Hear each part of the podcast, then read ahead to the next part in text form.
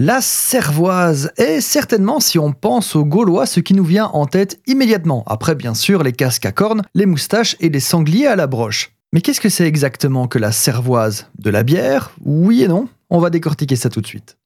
Tout d'abord, je profite de votre attention pour remettre la vérité historique au milieu de la conversation. Les Gaulois ne portaient pas de cornes sur leur casque, ni de plumes d'ailleurs. La moustache, elle, n'était pas si répandue, et les Romains qualifiaient les Gaulois comme étant particulièrement propres et soignés.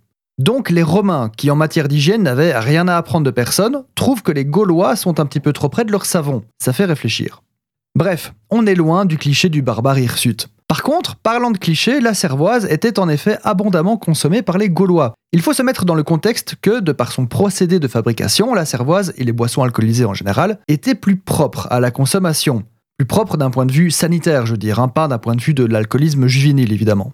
Alors, la cervoise gauloise, eh bien oui et non. La bière, donc le procédé de fermentation alcoolique céréalier, date de entre 8000 et 6000 avant notre ère. La bière vient d'Asie mineure. La recette passe ensuite aux Sumériens, qui les passent ensuite aux Égyptiens, qui les passent ensuite aux Romains, et des Romains, qui les passent aux Gaulois. Amusant, non? Les Gaulois l'ont toutefois amélioré et donné ses lettres de noblesse tant dans la technique de fabrication que dans le transport. Le tonneau est une invention gauloise, il faut le savoir.